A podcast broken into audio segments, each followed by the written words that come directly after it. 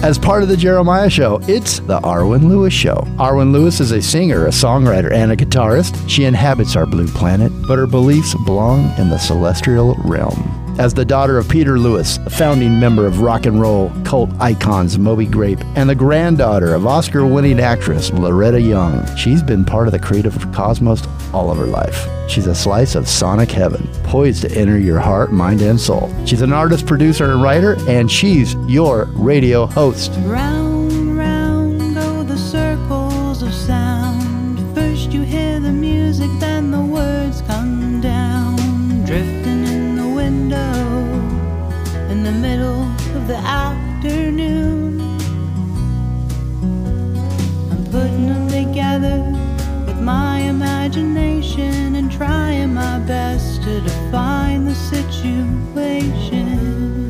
Hello, everybody. This is Arwen Lewis, and you're listening to The Arwen Lewis Show. Uh, my show is under the Jeremiah Show platform. And today I have a very special guest calling in all the way from Greenwich Village, New York City, uh, Richard Barone. Richard Barone is a recording artist, performer, producer, and author. Since pioneering the indie rock scene in Hoboken, New Jersey as frontman of the Bongos and helping to launch the ch- chamber pop movement with his solo debut, Cool Blue Halo, Barone has produced numerous studio recordings and worked with artists in every musical genre. His list of collaborators has included producer Tony Visconti, Donovan, Lou Reed, and folk legend Pete Seeger. He has scored shows and staged all star concert events at venues such as Carnegie Hall, the Hollywood Bowl, and Summer Stage in Central Park. His memoir, Frontman Surviving the Rock Star Myth, was published in 2007, and his album Sorrows and Promises and his latest book, Music and Revolution, uh, that just came out in 2022, are celebrations of the 1960s music scene in Greenwich Village, New York City, where Barone lives. He teaches the course Music and Revolution at the New School's School of Jazz and Contemporary Music, has served on the board of governors of the Recording Academy, served on the advisory board of Anthology Film Archives, and hosts folk radio on WBAI New York. Richard, hello and welcome to the Arwen Lewis Show. Hi, it's so great to see you. It's great to see you too. And thank you for having me on the show today. I can't wait to share all of these amazing things that you've been up to. Um, I know we want to talk a lot about your book, uh, Music and Revolution, um, but I thought we could start by kind of going back in time a little bit. And I wanted to ask you, you know, where did your musical journey begin and what insti- inspired you to start playing music and what was your first instrument? Wow, that's such a good question because I think of it sometimes like, how did I ever start? And it comes from, in a way, as a child, I had childhood asthma, which made me not able to play outside in the yard so much and play outside with other kids. So I was listening to the radio at home as a kid. And I got really into the pop and rock records on the radio, you know, and so much so that I had my mother um, bring me to a radio station to meet the DJs. And what happened was um, I said I want to be a DJ, and they they basically put me on the air immediately just to say like to announce a song. It was on the, it was a radio station a top 40 station in tampa florida where i grew up and it was uh, walt am a top 40 station. And um, so i announced a record i believe it was donovan. I believe it was sunshine superman by donovan ironically because now i work with i've been working with him for 20 years. But uh, that's crazy. uh, yeah. they put they put me on the radio and they liked it and i was you know just I don't know, something about it had pe- made people call in and say, who's the little DJ?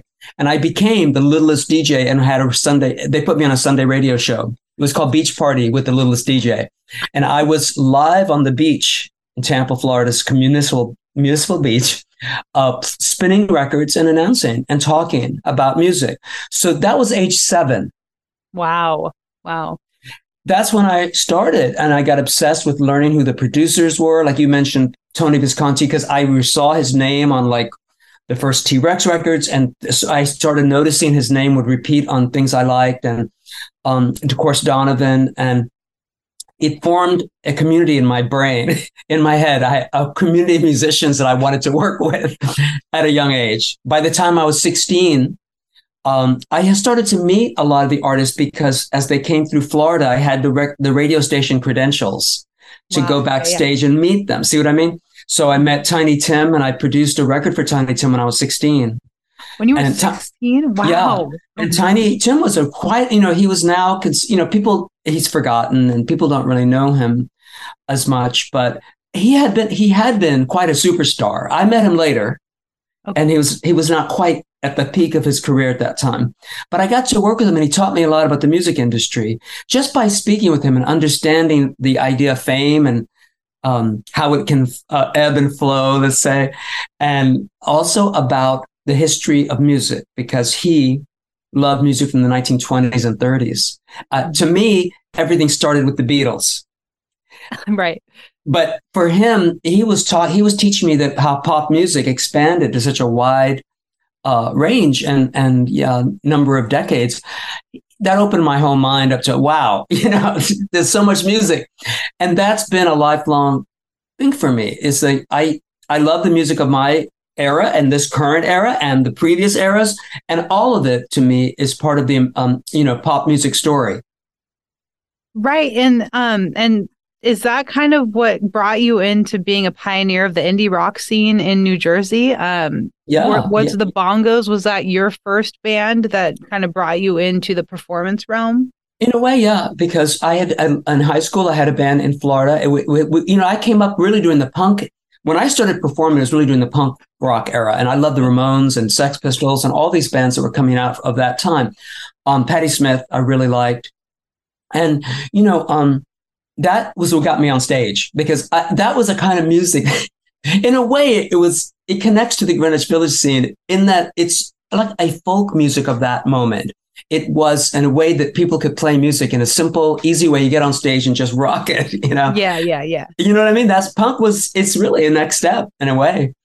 Uh, but from the 60s scene. Patti Smith was a great bridge between the, she loved like Phil Ochs and Eric Andersen and the, the, those artists from the 60s, but she also was a 70s punk rock artist. So she really bridges those those genres for me. Um, but yeah, that's I got on stage in Florida. I we performed around at the universities, and I knew that I kind of liked it. I thought I was going to have stage fright, but I did not.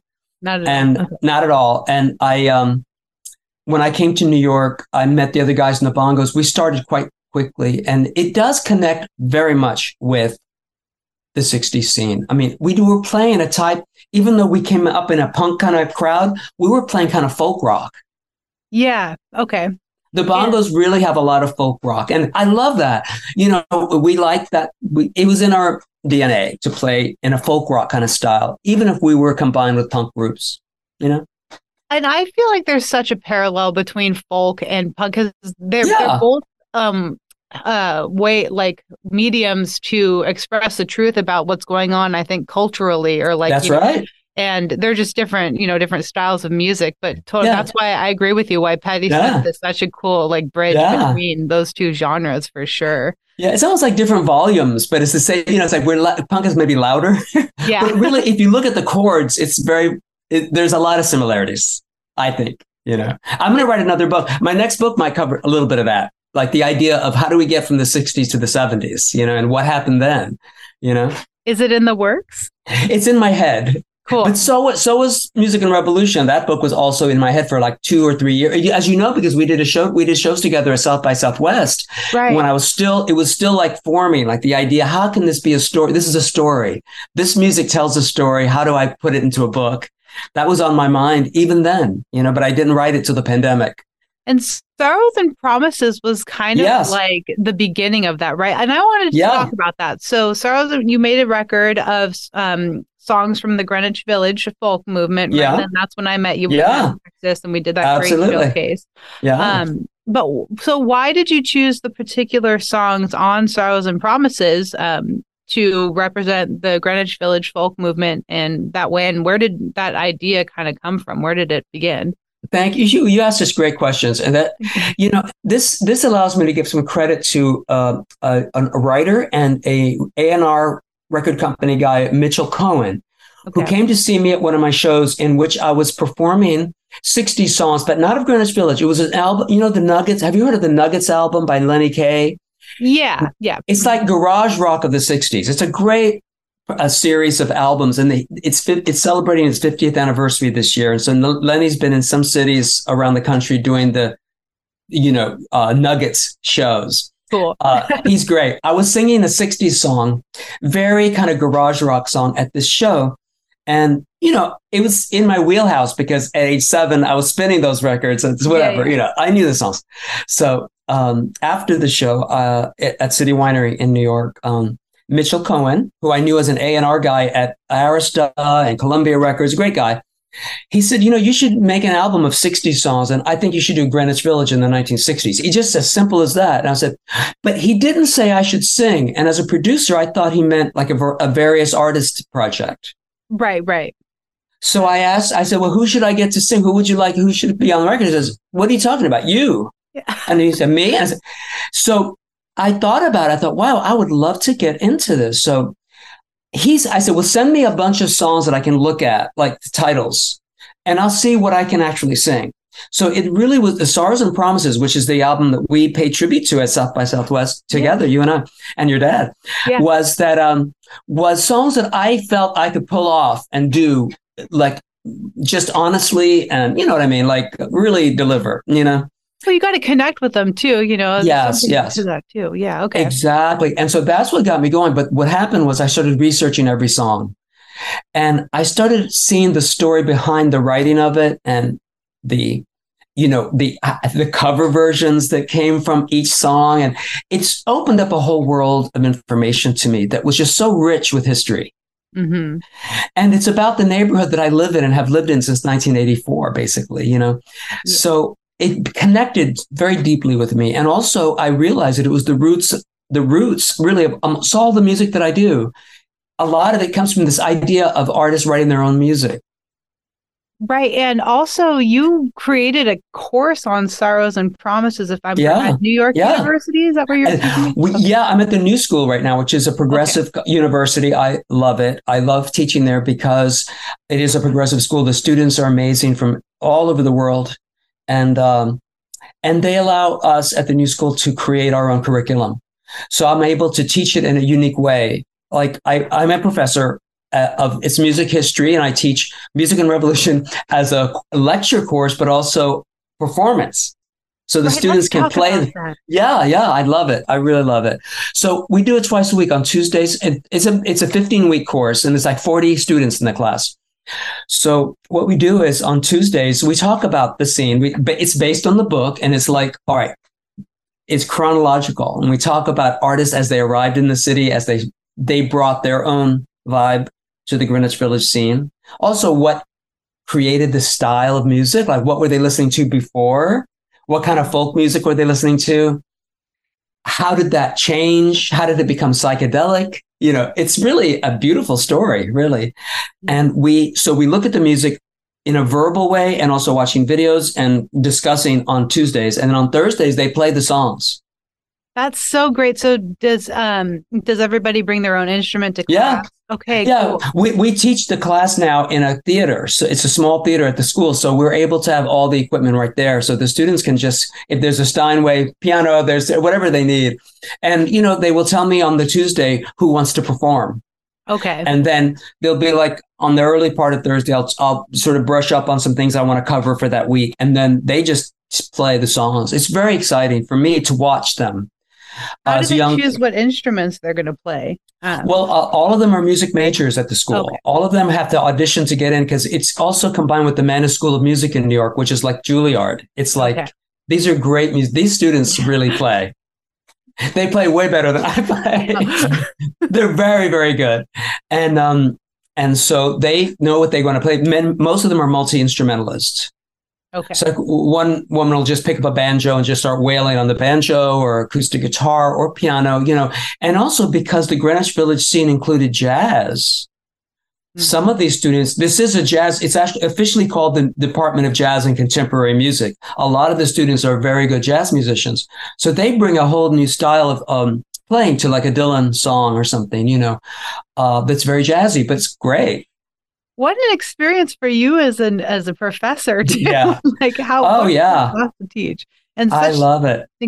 are have you ever thought about making like a album of your students' work Sure. class? We've talked about it, and I do try to bring them in to do. At the end of last uh, semester, we did a concert at the Bitter End, which was one of the venues that was there in the '60s. You know, and uh, I'm sure at some point, you're, I'm sure your father either went or played there too. I played there with my dad. You played. actually. Great. Isn't that great? You know, 2015. Great. You know, it's it's just it's kind of a rundown. Of, I mean, not to, not to criticize, but you know, yeah. it's a great place. It's it's and they're very welcoming to my class, and so uh, the students then this gives them a door to do gigs there because we'll do like I'll do a music and revolution show there, like we've done at South by Southwest, you know, where they all play the songs and then they get gigs there. So it's like it really helps them get the uh, a head start. Yeah, it sounds like, and that's like kind of the complete experience with a prestigious music school, right? You go, Yeah. you get the education, you have the culture, like cultural experience with your contemporaries, and then you get out there and work however you choose to disperse yourself in the Yeah. professional realm. Yes, yes. They and these students are very willing to and wanting to get out there to perform. Cool. So uh so I definitely encourage it, you know. Well, how about so you have? I know this is sold out, so people can't get tickets anymore. Yeah. let's talk a little bit about your Carnegie Hall um, show coming up. How did what's what's the format of the show? And I know that we're going to be um, you're going to be talking about music and revolution. Um, Yeah, what- yeah. What's the show going to be? Well, you know, um, it really is an extension of what you and I did in South by Southwest. It's just grown. The the whole idea of it, it's not. It has a life of its own, I think, Mhm. because it's not really me pushing. It's the people wanting the music. Like Right. um, after we did our South by Southwest show, which was like a five hour. I know, If you remember- it was I don't know if you, some people couldn't stay for the whole time because it was just so long, and there were other shows happening. But we did have a fantastic crowd. Oh yeah. Um, it was so much fun. And so the, what we do, you know, people choose what songs they want to do. Uh, I try to guide so that the songs tell a type of story. Uh, but yeah, it's Car- the Carnegie Hall shows. It's a, like an extension of what what I we started with Sorrows and Promises and those early shows. It, we did bring it to Central Park in 2018. nice. That was a huge event and a lot of over 5,000 people. I mean, it was great. It was a really good uh, event in which I brought John Sebastian of the Lovin' Spoonful to sing. And I had uh, Melanie. I don't know if you know Melanie, a great 60s artist. And, um, and we had uh, Maria Muldaur, who I really like. Her daughter, I work with, Jenny. Nice. Um, we we had a fant- and we had um, Colin uh, Jesse Colin Young of the Youngbloods and and Jose Feliciano and other. It was it was a huge show. There were a lot of people, and uh, so I I, I it I knew that I wanted to do more with that. Excuse me. When the book came out, I performed a show with a great cast also at uh, the Museum of the City of New York okay. and that was really fun. Uh, but not really a concert because it was at a museum. So the next step was to make a con- really a formal concert version, and that was Carnegie Hall. So it's going to be November nineteenth. Oh well, congratulations. Um, um, I want to go into more of all these because you produce so many cool shows and you've done it at all these prestigious venues. Um, we're gonna get ready to run out to break really quickly. Uh, Okay. For those of you who are just tuning in, uh, this is Arwen Lewis on the Arwen Lewis Show. My very, very special guest is Richard Barone today. He rec- he's a recording artist, performer, producer, and author. Uh, we're talking about his career in the music business and also his recent book release called Music and Revolution. He's got a sold out show at Carnegie Hall coming up for the book Music and Revolution. And then um, if you want to find out more about Richard, uh, you can look him up on richardbarone.com. Uh, you spell Barone, B A R O N E. Uh, look him up on Facebook under Richard Barone or on Instagram at Richard Barone. And uh, we're going to take everybody out to break with the song When I'm Gone and then bring you back in with I Belong to Me. Um, is there anything you want to say about When I'm Gone or I Belong to Me, Richard, before we take him out? Well, When I'm Gone is written by Phil Ochs, who was really one of my favorite songwriters in the 1960s era. Mhm. And it's the, it's going to be the opening song, but not sung only by me, but in a special arrangement with a few of the artists uh, as the opening song at Carnegie Hall. So I really love it. And I Belong to Me was my first song I wrote as uh, when I went solo from my group, the Bongos. And oh, it was wonderful. It was, that's sort of the meaning for me. All right, everybody. Well, please Okay. enjoy Richard Barone's music, and we'll be right back.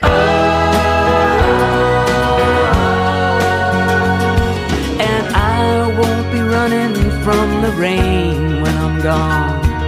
And I can't even suffer from the pain when I'm gone. Can't say who's to praise and who's to blame when I'm gone. So I guess I'll have to do it while I'm here. Won't see the golden of the sun when I'm gone. And the evenings and the mornings will be one when I'm gone. Can't be singing louder than the guns when I'm gone. So I guess I'll have to do it while I'm here. All my days won't be dances of delight when I'm gone. And the sands will be shifting from my sight when I'm gone. Can't add my name into the fight when I'm gone. So I guess I'll have to do it while I'm here.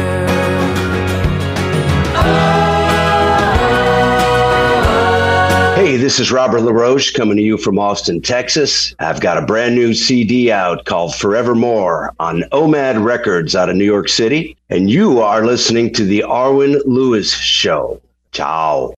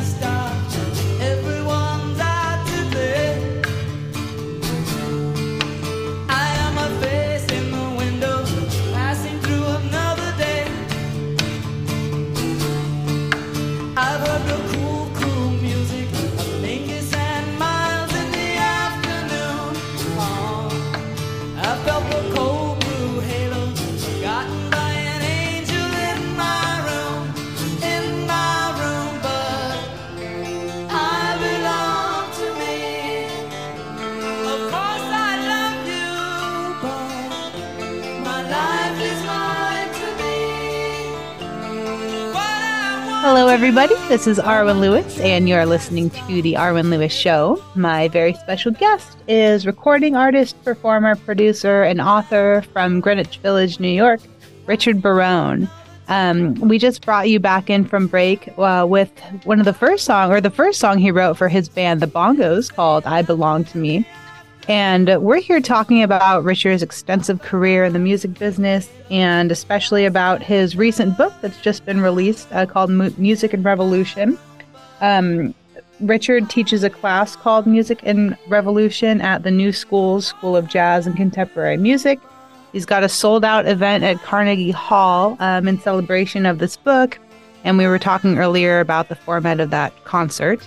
And also, um, as you can probably see on the screen if you're watching the YouTube video, um, there's a very cool cover for this book. And I know you've got some cool stories behind the cover, Richard. Um, you want to tell us about it? Sure, sure. Well, you know, I was trying to figure out what the cover should be, and there was a lot uh, as I was writing the book, and there was a lot that I wanted to sort of say in it. And one was the idea of revolution also connects with um, political revolutions and through history. So I wanted to have a lot of sort of historical uh, signals in the cover. Uh, but but two important elements to me of this book are the smallest elements. One is the very tiny dotting of the I for revolution, which is a photo I took of the Washington Square Arch in the center of Greenwich Village. And a lot of the action takes place in that park. A lot of the music was developed by musicians just hanging out in that park, playing music on their acoustic guitars. I mean, even Jimi Hendrix, when he came to the village, would sit in the park with Richie Havens, his friend, and they would jam on music in the park. I mean, it's it's it's a special place. So I wanted to make sure to squeeze that into the cover at some spot.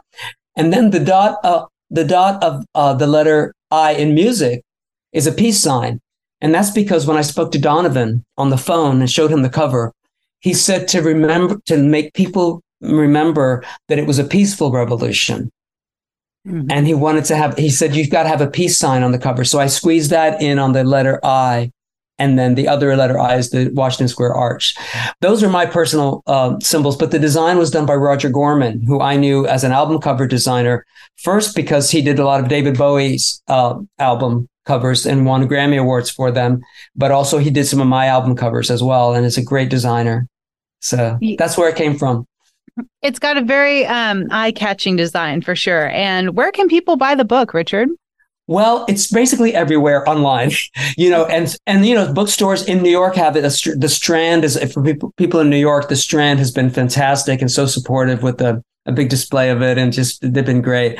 But they can, but anywhere in the country, in the world, people can find it at Amazon.com and all those places where people find books. It's it's it's well distributed, and I'm just thrilled because it's also the textbook for my students. It's not just it's for the people, of course, but it's right. also for my students, and it's I'm happy to see a textbook also being enjoyed by just general pu- public. You know.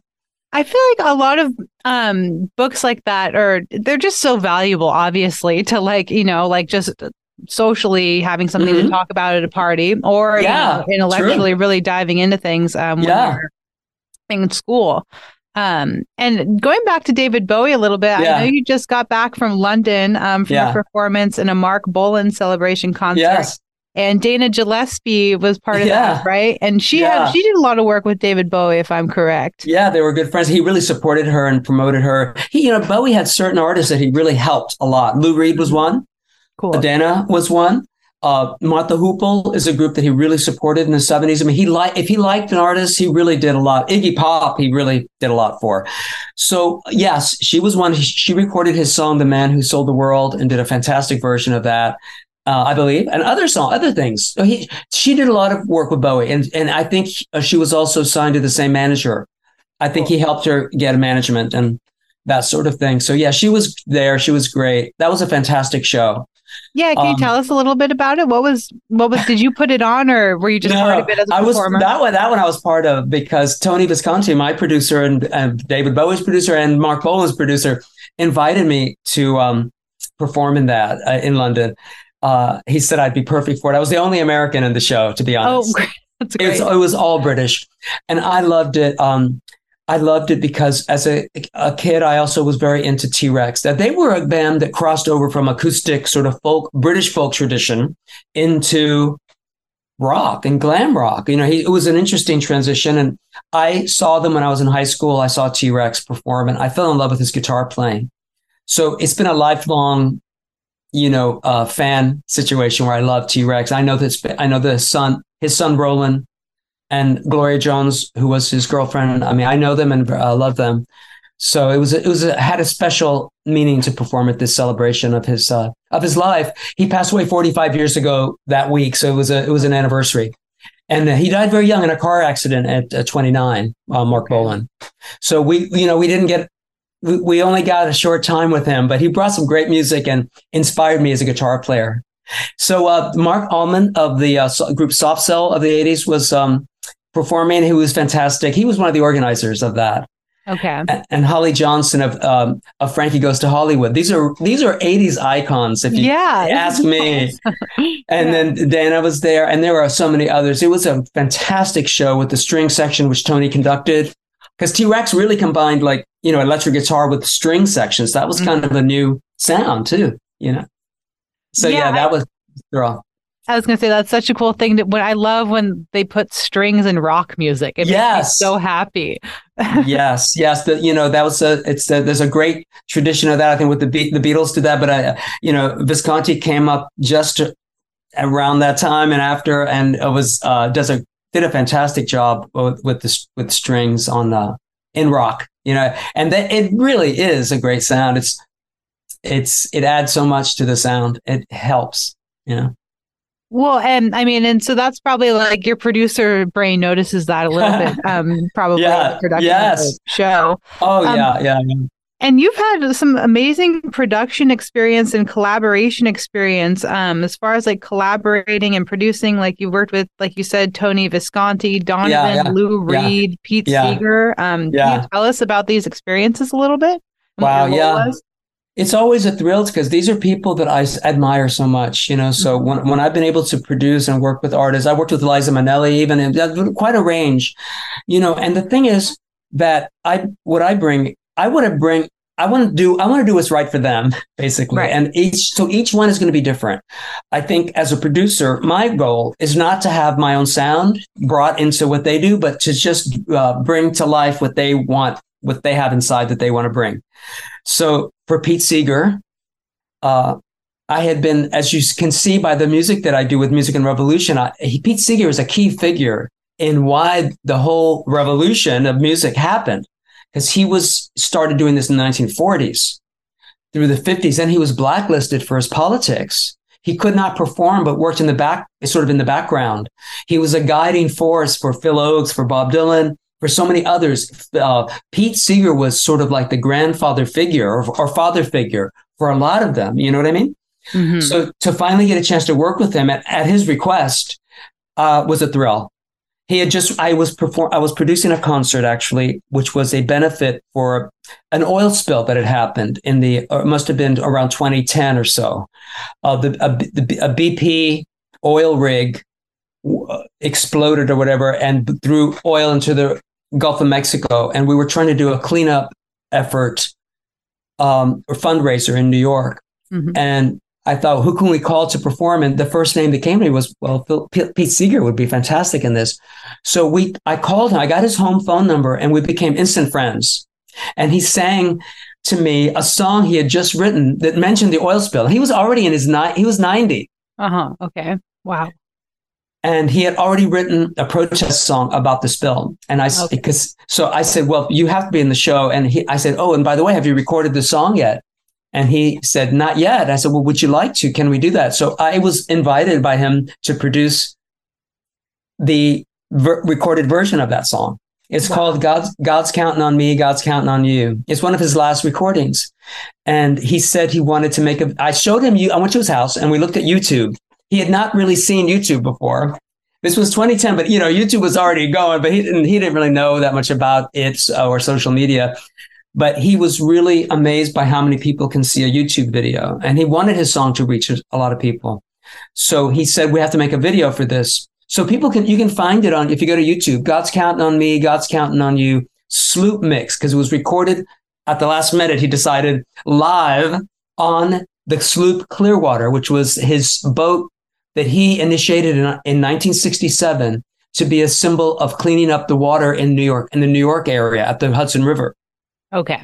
So when when it was time to, we I had a studio booked to be honest. Yeah. We had a we had a studio booked to go do the song, but then at the last minute, I think maybe a day before or at the most a day and a half before the sh- recording, he said he called me. He says, "Richard, I I want to record on the boat," and I said, "The boat?" And he goes, "The Clearwater," because it made sense. yeah. Yeah. And so we said, "Okay, Pete, whatever you want." Again, as a producer, you have to be flexible. The artist wants to record on a boat with no electricity with no with no, no equipment at all. But he wanted to do that, so we we quickly gathered a generator and got the equipment that we needed to record it on the on the sloop Clearwater. And you can watch it on on YouTube. You can see the fear in my face at the beginning because is it going to work? Is the, you can see the you can see me finally relaxing into it because I'm in the video with him. You know, it's really interesting. But that's Pete Seeger. That was such a thrill to record that for him. Um, how about well, yeah, and then also like I just want to finish up on that idea, like seconding the fact that it was just like a great metaphor to record on the boat and for the Yeah, yeah, and what the yeah. cause you were going for and everything. Yeah, yeah. Um, but also, how did that experience compare to working with Lou Reed? Um, what was your experience Okay. like? Because I know he's taught you a lot too, right? Were you of his Yes, yeah. protege? Absolutely. You know, with Lou, I met him when I when I moved from Florida to New York. He was one of the first people I met in a guitar shop. He was obsessed with guitars and audio, obsessed. And I love that about him. And he, because I never would have thought, because the Velvet Underground's records were not considered like the most audiophile recordings, Right. to say the least. They're very rough. I love them, but it's a very rough recording on, on a lot of the early Velvet stuff. I, you know, it's just the way they played it. I love. I it was groundbreaking, but uh, I was surprised to know how truly an audiophile he was, and how he looked for the finest instruments and the the finest headphones. Everything was just a very. He was very particular with his sound. Um, So I was in a guitar shop. I came to a guitar shop because my own guitar got pretty much beat up on the trip to, from Florida, to be honest. So I had, had to trade it in to get a new one. And in the shop was Lou Reed.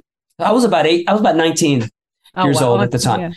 And I, I saw him there. So I had to say, hello, Mr. Reed. I'm a fan, you know, I'm a real fan of your music. So he was like very nondescript, like, oh, okay, yeah, great. He's like, what are you doing here? And I said, I'm looking for a guitar.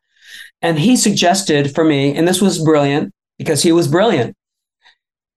He asked me what I liked. I said I liked the Beatles. I said that because I don't know if he did because he, Velvet Underground were kind of the opposite in some way. They were like the anti-Beatles in some ways. You know? but I he he's pointed to a Rickenbacker guitar that was in the corner that was not popular at that time.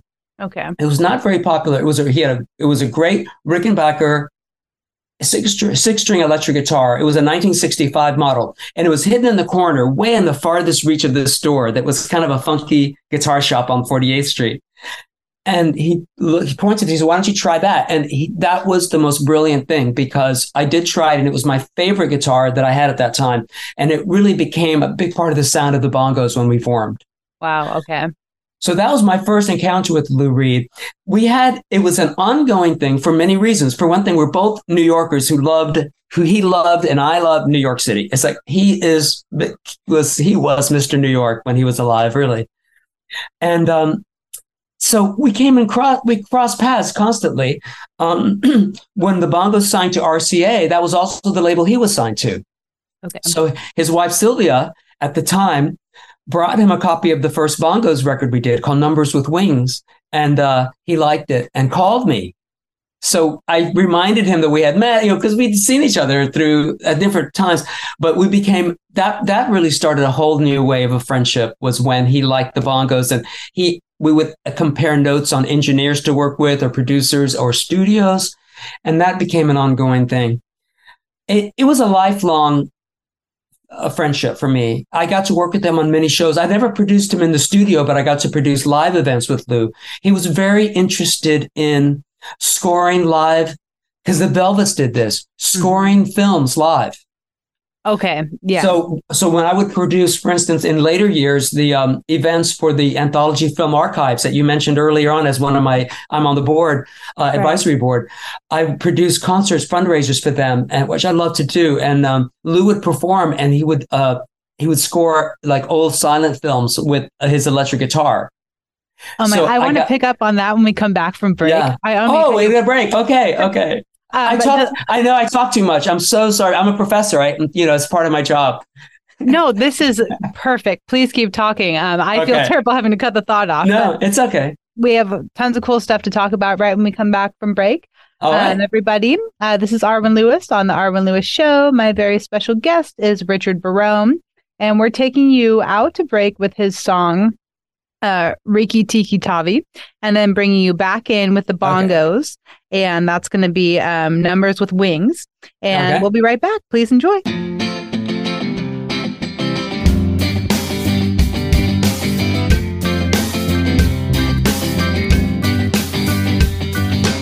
Yeah,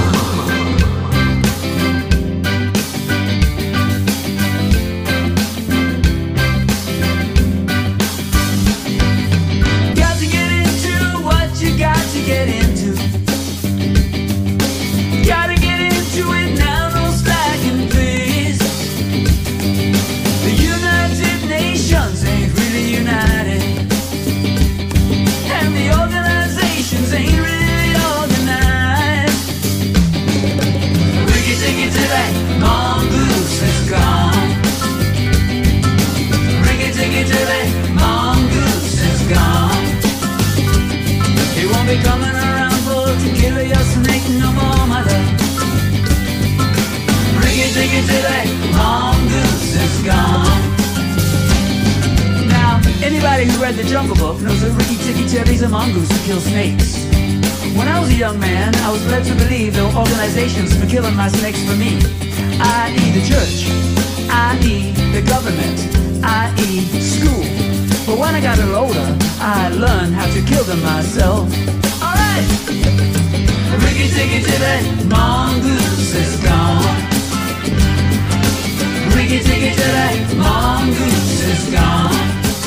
Hey there, this is Brian Delaney, and you're listening to The Arwen Lewis Show.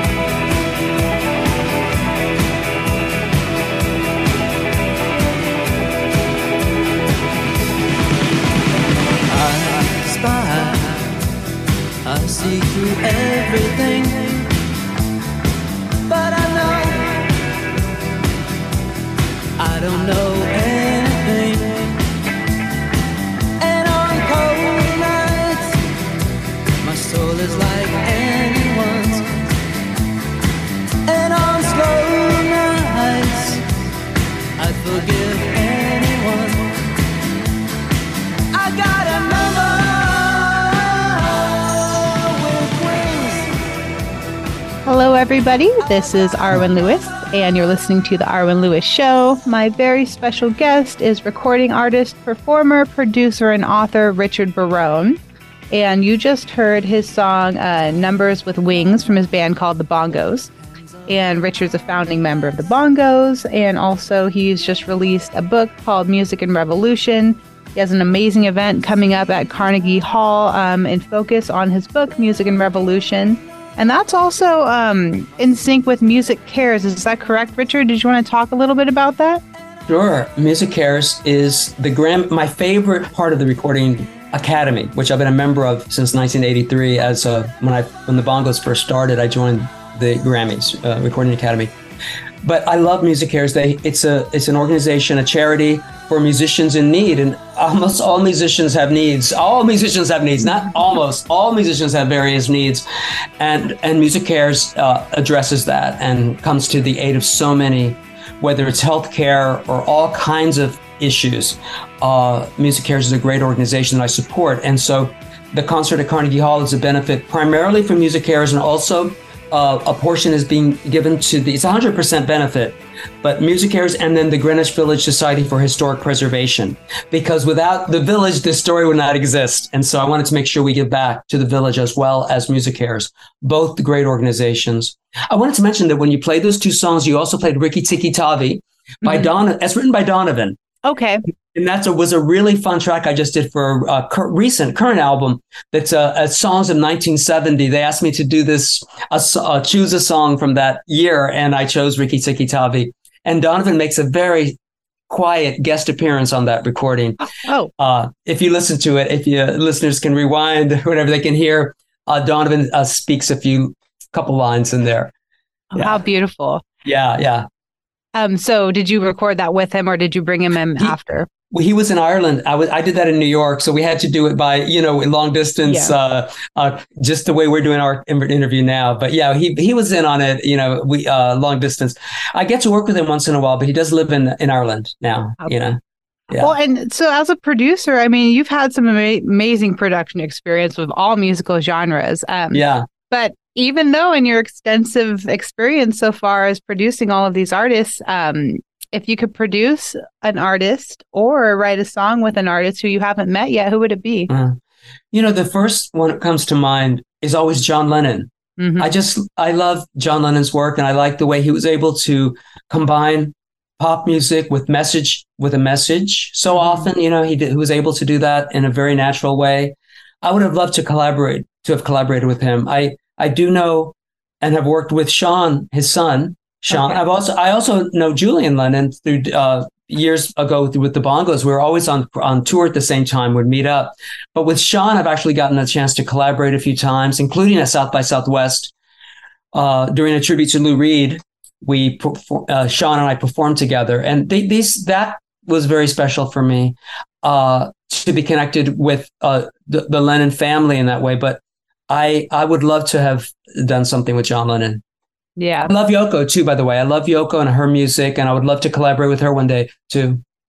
Oh, right. Okay. Uh, for some reason, Yeah. I thought you had. Okay, but maybe I remember I- you I have- telling me. Friend, uh, uh, in in ta- talking with, with her, yes, but I would love to do music with her. You know what I mean? Yeah. Um, how about this is something interesting that I like to talk to producers about too. Um, do you diff do you produce yourself first of all? Well, Ever? not not um I'd rather not produce myself. I I love collaborating with the producer. Yeah. especially one who I admire and already know their work. I like I like that experience. Maybe because I learned so much. But I have had to like I produced the Riki Tiki Tavi song you just heard because it was like like okay I'm gonna go do the song and it's just like it's just this is how I'm doing it now. It's just it's a different approach. Like when I have a producer, it's it's there's a formality to it that I do like very much. And I've I was kind of started that way with the bongos. Our producer was Richard Gottehrer, who had been a fantastic uh, producer, and Okay. I knew his history, so he brought a lot. I like working with the producer. Is my short answer. No, I agree with you because it's yeah, yeah, I mean, it it depends. Like if you're just going to do something that's kind of an easy idea, like the Yeah, thing yeah. you just did, it's nice to have the skills to be able to produce yourself. But it's Yeah. also it's just nice to have somebody else's perspective, you know. And like you just said, you learn something new about yourself and new Yeah. about the music. Um, yeah. Do you, depending on who you're working with as a producer, um, and within within each um, project that you have, like for the Mhm. bongos or for your solo work or sorrows and promises, does your choice of instruments change, or is it just the style of which you play the instruments for those projects? That's interesting. I do I do like to switch up instruments. Um, Okay. you know, I was mentioning off camera uh, a minute ago about the, the bongos having a new track coming out for the holidays. And for that, we really switched up and we used, for instance, a baritone guitar, which I had never really used with the bongos before. But one of the key sound of that new record is going to be a baritone guitar, which uh, the other guitar player, James Mastro, plays on the record. And I played my, I played my traditional uh, J, I played J160E Gibson, which was what John Lennon played. I have a John Lennon model. I'm sorry. I just love it. it's an acoustic electric, you know Awesome. but uh but i like mixing it up and i think you know whenever i can i try to try different instruments i think that was an ex- uh, an experiment that the 60s artists did a lot was to try different instruments whenever they could you know to pop something in that was unexpected Yeah. certainly in this in the psychedelic era they were trying all kinds of different sounds and things and i love that maybe i i kind of was it's in my dna to try new sounds you know Well, um, how about this Christmas song that's coming out? Can you tell Right. us about it? What's the genre of the Christmas It's song? it's really fun. It's a very to me almost nostalgic sound, almost like a 50s kind of rock and roll. Cool. You know, I had been listening to Eddie Cochran lately, who's a 50s artist, and I've been listening to uh, Buddy Holly again, and that was a big inspiration to the bongos, even though that was decades after we were like, we came around three decades after Buddy Holly, but still we love Buddy Holly, the simple, almost folky pop rock thing. And this song is for us, it's just, it was a natural, very uh, nostalgic kind of uh, holiday song. I can't really, I can't really explain it much other than that. And, and I think we we captured a, a vibe that's uh, that's uniquely nostalgic, but new, but sounds new. And do we have a date for the release of it, or should we just keep an eye out? I heard a rumor that it's on Sony Sony Records, Sony Music, and I think it. I think they were saying it comes out October 6th, which is really soon for Christmas, but it is a Christmas song. But Oh, be on the lookout for it in the holidays. They they start very early with holidays. It seems this these these days. You know. They're right up my alley. I'm like, October 1st comes around, I'm ready to buy my Christmas tree. Really? Okay, then then October. Well, October first is my birthday, so by, that's oh. good. And the Bongos are performing on that day in Hoboken, which was our hometown. It's very nice. It'll be nice on my on that day, and uh, that's next Sunday. Uh, as of the recording of this show, uh, is uh, the Bongos in Hoboken. Nice. Yeah, I wanted to ask about um, how can people see you perform live? Well, uh, that's one if they happen to be in this area, the New York area, because um, Hoboken is right across the river, of course, and uh, that's where we started, and we're playing there October first. Uh, it's going to be a great show, and uh, it's a free a free concert. I try to do a lot of free concerts when we can. You know, this one is one for sure, and um, it's in the it's in the out it's outdoors in Hoboken, an outdoor event. Uh, then otherwise, I am the next show because I really am focusing on the Carnegie Hall show. So for this year, that's going to be pretty much be the main focus. I'm producing a concert, which is the music of uh, Stephen Schwartz, the Broadway uh, composer, Okay. in, in Philadelphia on uh, November 13th at the Kimmel Center, also a huge venue. Uh, I'm not in that. I'm producing it and I'm thrilled. It's all Broadway. The whole cast is Broadway people. Beautiful. Thank you. Um, and the, Are you ever involved in off Broadway productions and Yes. Broadway too? Okay. Oh yes, I love it. I love. I, I've worked with Michael Greif, uh, who produ- who uh, directed Rent, Oh, and I worked. I worked on his next piece, which was Bright Lights, Big City. That got me involved in writing and working in theater. And I work. I have worked on the Larry Kirwan of Black uh, Forty Seven. That's his group, but he's also writes musicals. And his latest musical, uh, I've been involved with writing that uh, as well. That's an off Broadway production. Well, Yeah. you seem to have tied every medium of uh, performance art and literary um, mediums into your life, and as your, you know, really as your role as a music historian, you know, like you're living all aspects of it, which is so amazing. It's been so awesome to recap your career and Thank talk you. about, yeah, talk about all of this. Um, we're going to run out to break again really quickly. Richard, thank you so much for sharing all of this. of course. For those of you who are just tuning in, my very special guest is um, Greenwich Village based recording artist, performer, producer, and author Richard Barone. Find out more about him at richardbarone.com. Look him up on Facebook under Richard Barone or Instagram at Richard Barone. And we're going to take you out to break with his song River to River and bring you back in with Streets of New York.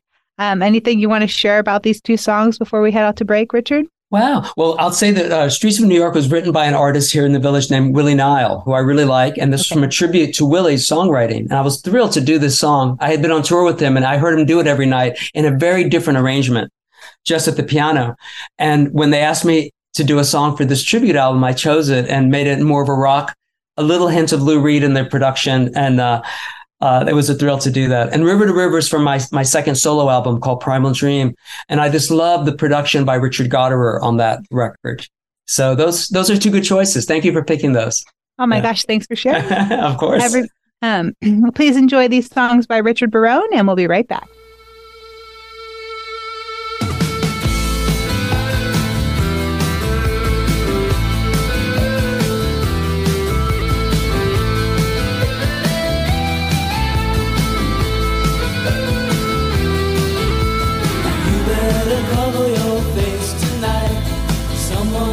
It away.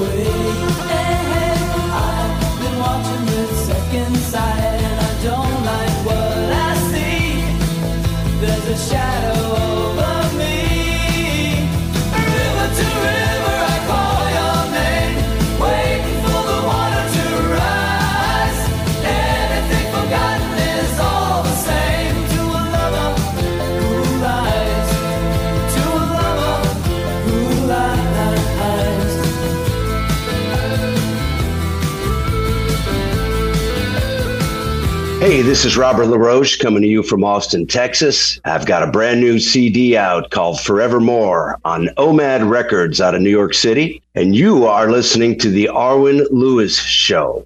Ciao. Before the next great song plays, let's pause to consider all the people who work tirelessly to bring us the music we love. Music Cares is music's leading national charity that provides a safety net of support and crisis relief for the music community. Everyone from musicians to tour managers, sound engineers to designers can rely on Music Cares to provide emergency financial assistance and essential resources in times of need. Find out how you can help at musiccares.org. That's M U S I C A R E S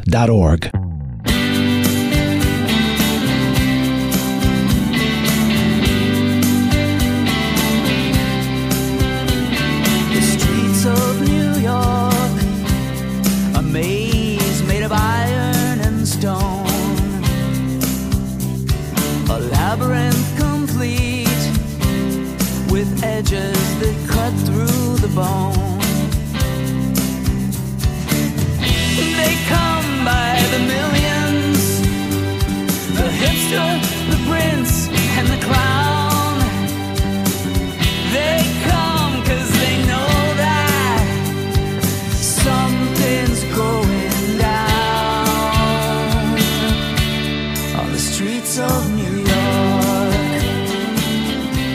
Hello, everybody. This is Arwen Lewis. You're listening to the Arwen Lewis Show.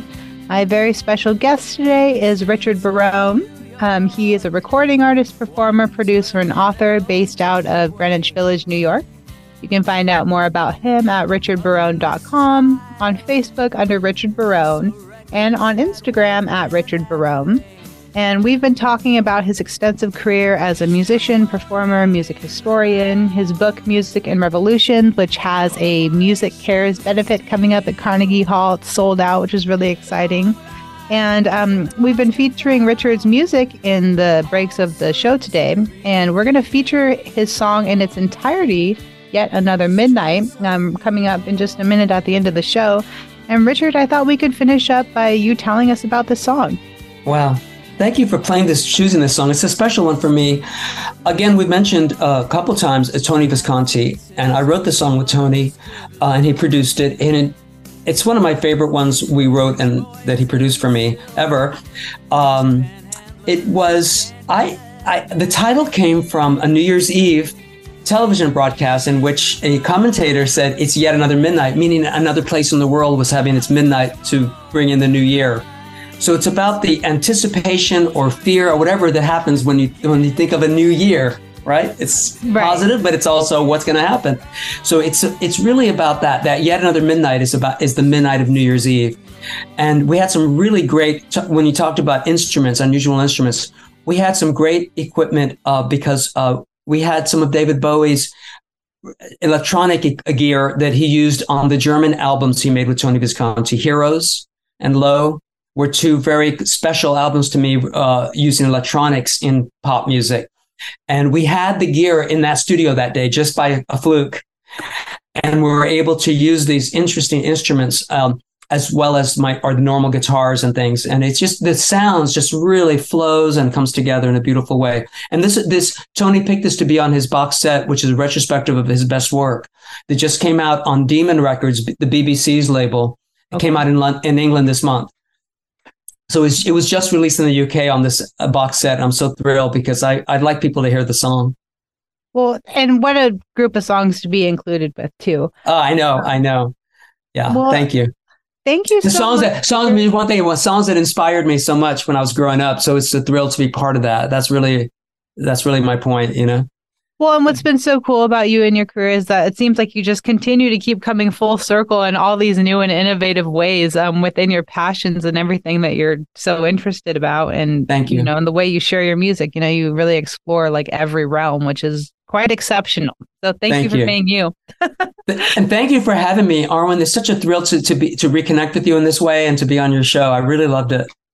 Me too. It, it went by too fast. Yes, yes, yes. Um, well, everybody, uh, we're going to go ahead and leave you with Richard Barone's song that he was just telling you about, Yet Another Midnight, and find out more about Richard Barone again on richardbarone.com, Facebook under Richard Barone, and on Instagram at Richard Barone. It's been such a treat. Thank you Thank you. kindly. Thank you so much. Okay, we'll see you soon. Everybody, please Okay. enjoy Yet Another Midnight by Richard Barone.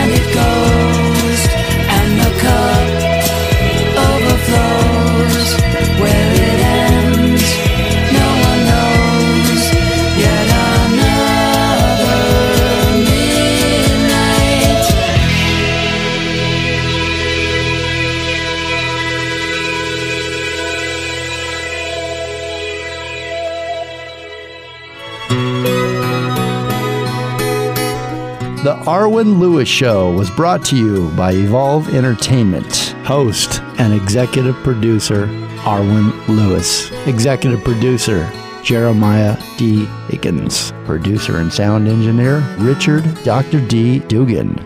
You can find Arwen Lewis and all of her music at arwenlewismusic.com and follow her on Instagram at Arwen Lewis.